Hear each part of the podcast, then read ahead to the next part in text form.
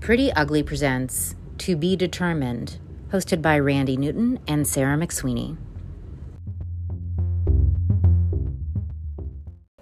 Each week, I'm going to be presenting an article I wrote. I'll be reading it aloud and then discussing it afterwards with my friend and creative partner, Sarah McSweeney. I'm dedicating this week's episode to my literary agent, James Fitzgerald, who passed away a few years ago.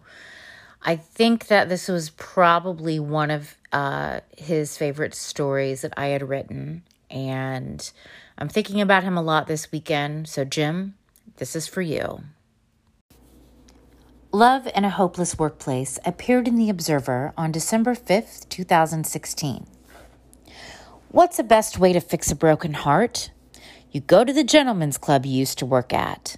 With my trusty friends Joan and Madge in tow, we arrived during happy hour and were welcomed with open arms.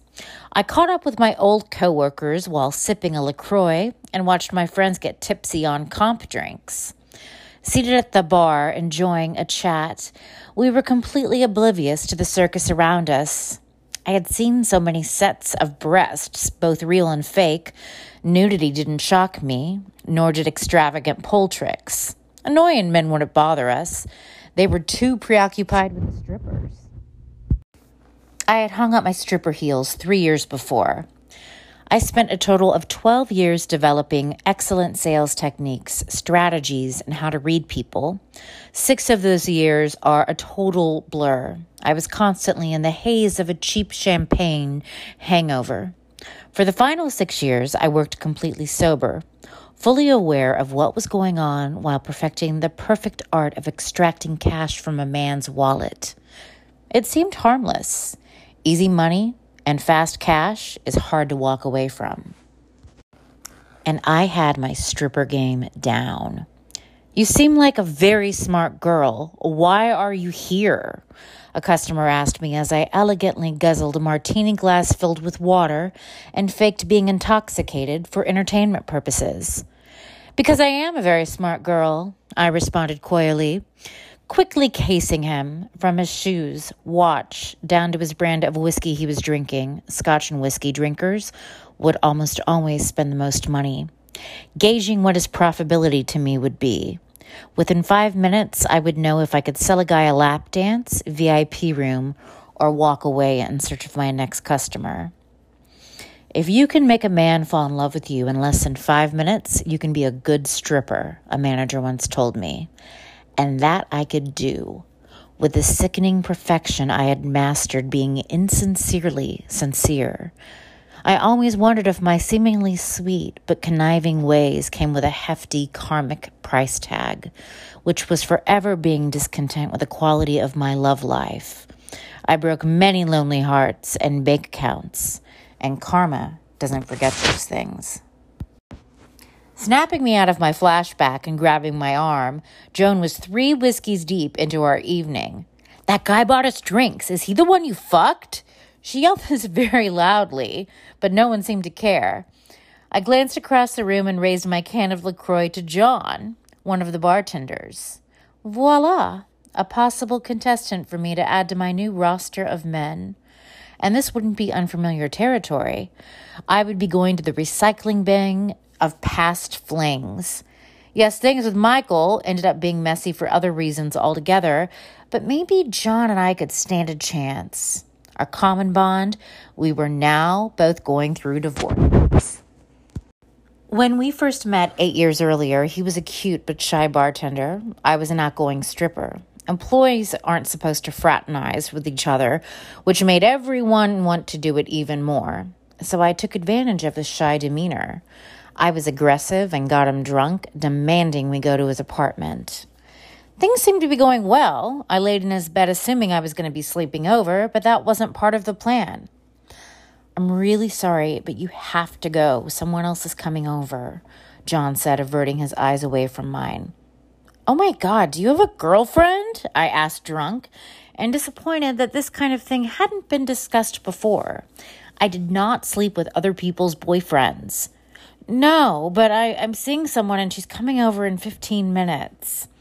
He looked genuinely guilty when he said this. I didn't think this was going to happen. Please let me get you a car home. Can I take that wine with me? I asked, eyeing a nice bottle of wine in his kitchen. I took two bottles of wine and he shoved $50 in my hand and hugged me tight. This was the most polite way I had ever been asked to leave a man's house, complete with cash and prizes. The night after my present laden trip to John's back at work, I wore my hottest neon day glow dress. I wanted to look my best in the black lighting of the club when I saw him. He stood behind the bar as I approached and poured me a drink like he always did, but grabbed my hand. I just wanted to apologize for last night, he said softly. I'm usually not like that. It was fun, I said, smiling as I twirled my hair. Maybe we could do that again sometime. Oh, after the hangover I had this morning, I'm not drinking for a long time. We both laughed, and then the chasing game began. With me as the aggressor, he would say no more often than yes, to hanging out and hooking up, claiming he had to be drunk because otherwise he would freak out about the club rules of no hanging out. The reality is that most workplace flings rarely end in happily ever after. Romance gone wrong at the club could end in tears and catfights. Girls crying with clumps of mascara and glitter running down their faces hair extensions flying awry, acrylic high heels being used as makeshift shanks, almost as if it were a slutty version of Orange is the New Black. These kind of incidents rarely ever happened, but when they did, there were some truly epic battles that one would surely shell money to watch on pay per view. It was like anything you would ever see in your life, and more of a rarity than a supermoon. For as love affairs as didn't work out in the club, I've witnessed exceptions to the rule. Like the Rihanna song would say, some could say, we found love in a hopeless place. I went to coworkers' weddings, baby showers, so it wasn't unheard of, but it wasn't happening with John. I became needy, and when I got sober, he was supportive yet uncomfortable around the coherent version of myself. You're no fun anymore, he blurted out loudly one night. Well, enjoy your hangover tomorrow because I won't have one, I said, laughing and slamming the door. Our hookups eventually dissolved completely. Without the alcohol, the only thing we had in common was that we were humans that could breathe air. We no longer smiled or interacted with each other at work. I'd have pangs of jealousy watching him flirt with other girls, but I let it go. And months passed, and I met Aaron, my ex husband, through a friend outside of work. We were engaged within four months, and John and I were cordial to one another, and life went on. No one really noticed the absence of Shakira, a petite Russian jello shot girl. Then the news was out. She was pregnant, and John was the father. It was a huge surprise to everyone. I did the math, and his time with both of us had overlapped briefly, and she had stuck around.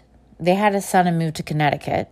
I got married, and so did he, and the timing seemed to be quite perfect that our divorces were coinciding. And it's not that we ended on bad terms, but now there was a window of opportunity. Both of us older, somewhat wiser, and divorced, and that could be our common bond. Our eyes met, and I began to plan my next move. So, love in a hopeless workplace. So good. Oh, thank you. So, first of all, I love like the truth that like it's always about it. like. First of all, how workplaces usually are like no hanging out outside, and it Oh, just makes yeah. you want It makes you want to do it even more. so much more. And like I don't know, for me working in restaurants when I was like a teenager, I thought that was like the best part. It's just like all the naughtiness that goes on behind the scenes.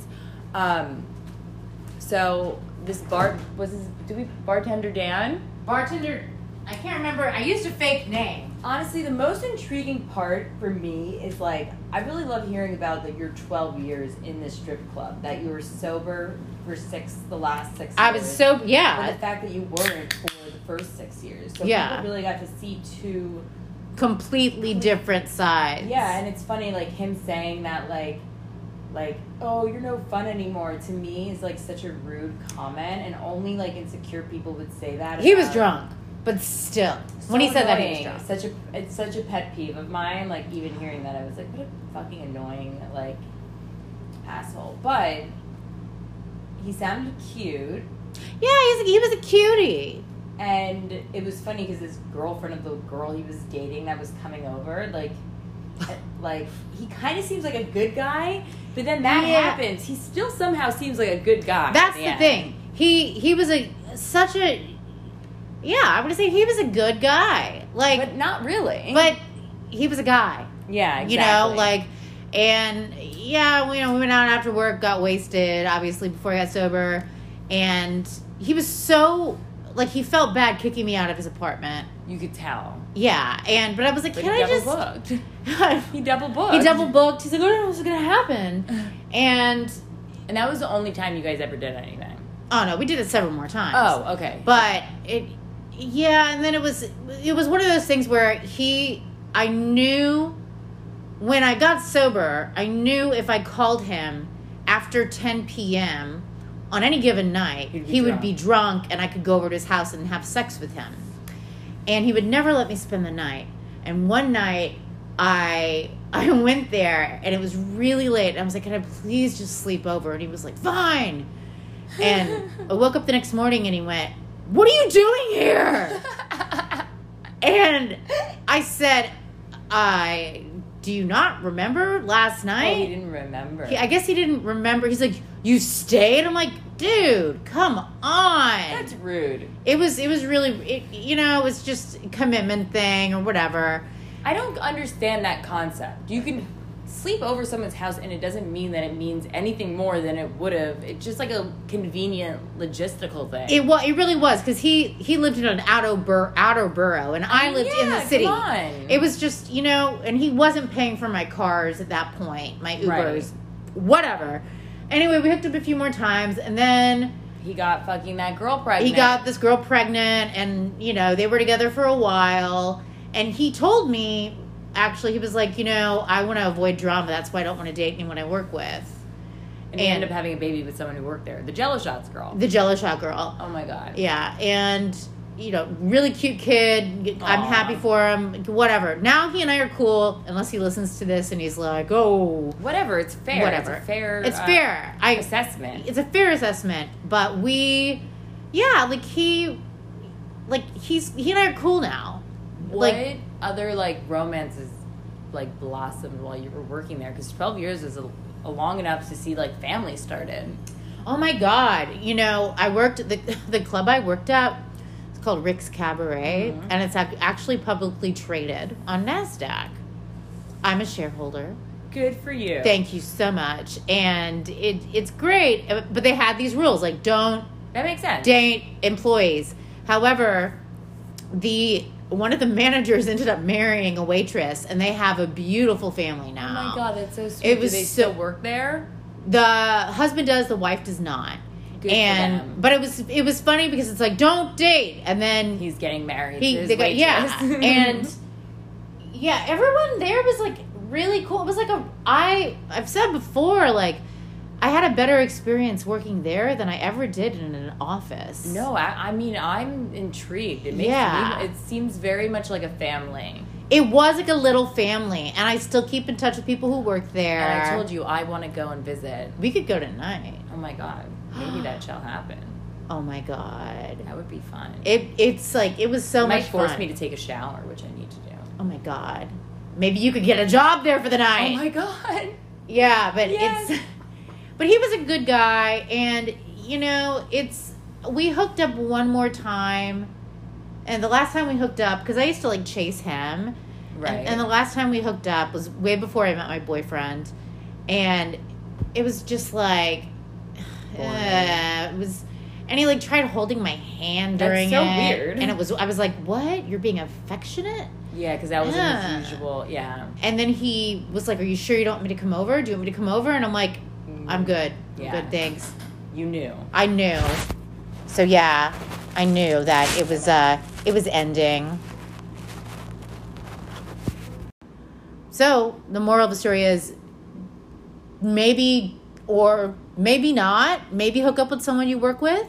It could be good. Yeah, I think you should always try You should try for the challenge, for the fun of it. for the fun of it. It's more fun to do things you're not supposed to do. It really is. Just that's just how it is. It's So, how it is. Who knows? You could get knocked up out of it. Maybe an STD. Maybe an STD, maybe a baby. At least you'll get a good story like I did.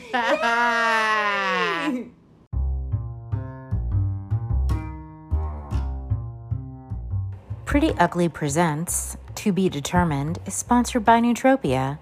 Check out their hot deals on meals. www.nutropia.com. Follow us on Instagram at Pretty Ugly Pod. Again, Pretty Ugly Pod. Make sure you leave us a five star review on Apple Podcast.